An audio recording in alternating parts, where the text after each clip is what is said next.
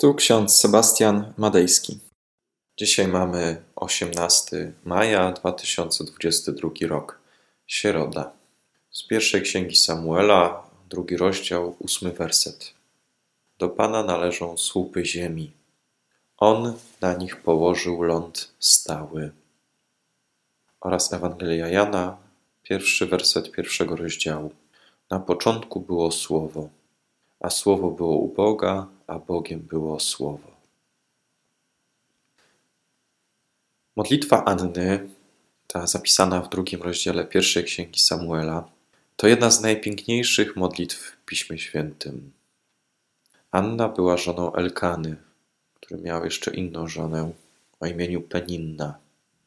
W tej rodzinie był jeden poważny problem. Anna była bezdzietna, a Peninna miała dzieci.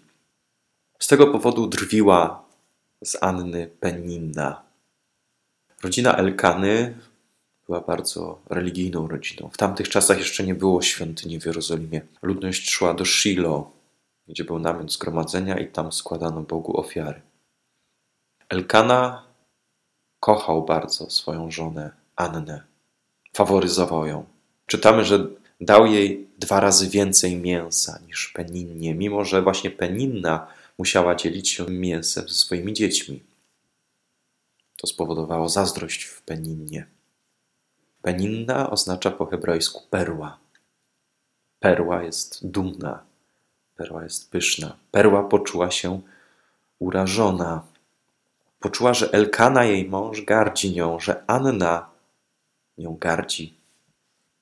Peninna nie mogła okazać braku szacunku mężowi. Takie były czasy. Kobieta nie mogła okazać braku szacunku mężowi. Ale skrycie go nienawidziła za to, co jej zrobił. Ale nie mogła mu okazać nawet odrobinę niezadowolenia. Mogła natomiast Peninna Annę upokorzyć. Poznęcać się nad nią trochę. Trochę z niej zadrwić. Drwina, złość to coś niepozornego. Ale za tą drwiną kryje się dużo skrywanej nienawiści, gniewu. Słowo drwiny, pogardy, śmiech spowodowały, że Anna przestała jeść. Owszem, dostała dwa razy więcej niż Peninna, ale psychicznie była tak załamana, że nie była w stanie niczego zjeść. Peninna z niej drwiła, a Anna tak bardzo przejmowała się tym, że nie dostrzegła tego, co ma. A miała bardzo wiele. Miała łaskę, czyli miłość swojego męża Elkany. Anna miała coś, czego Peninna nie miała, mianowicie miłość swojego męża.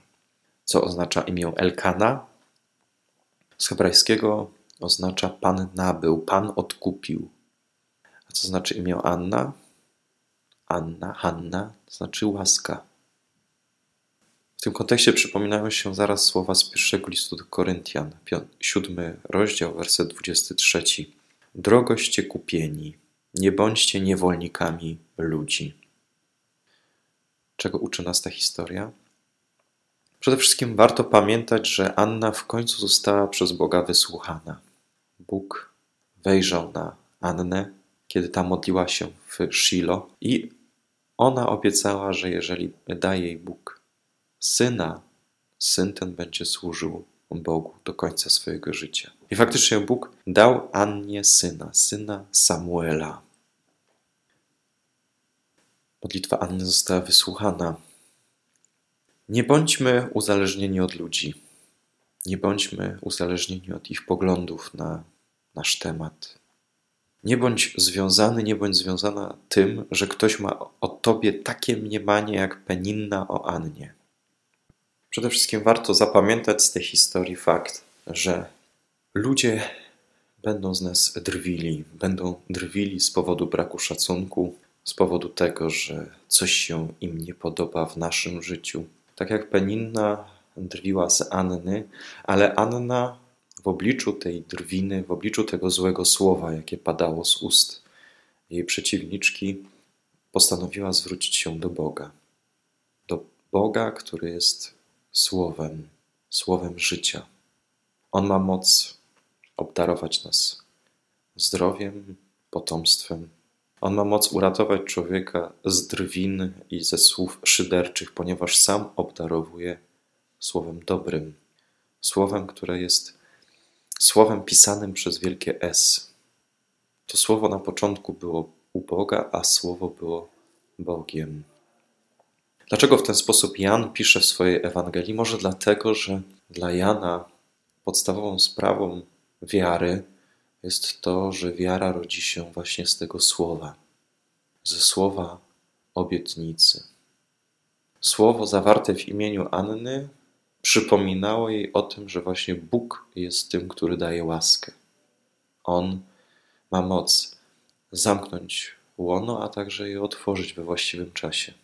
W ten sposób Anna, mimo że nie ma dzieci, zwraca się do Boga z prośbą, z modlitwą i Bóg wysłuchuje ją. Nie ze względu na to, że Anna jest jakaś pełna łaski czy pełna dobrych uczynków. Nie. Bóg okazuje Annie łaskę, ponieważ tak mu się upodobało.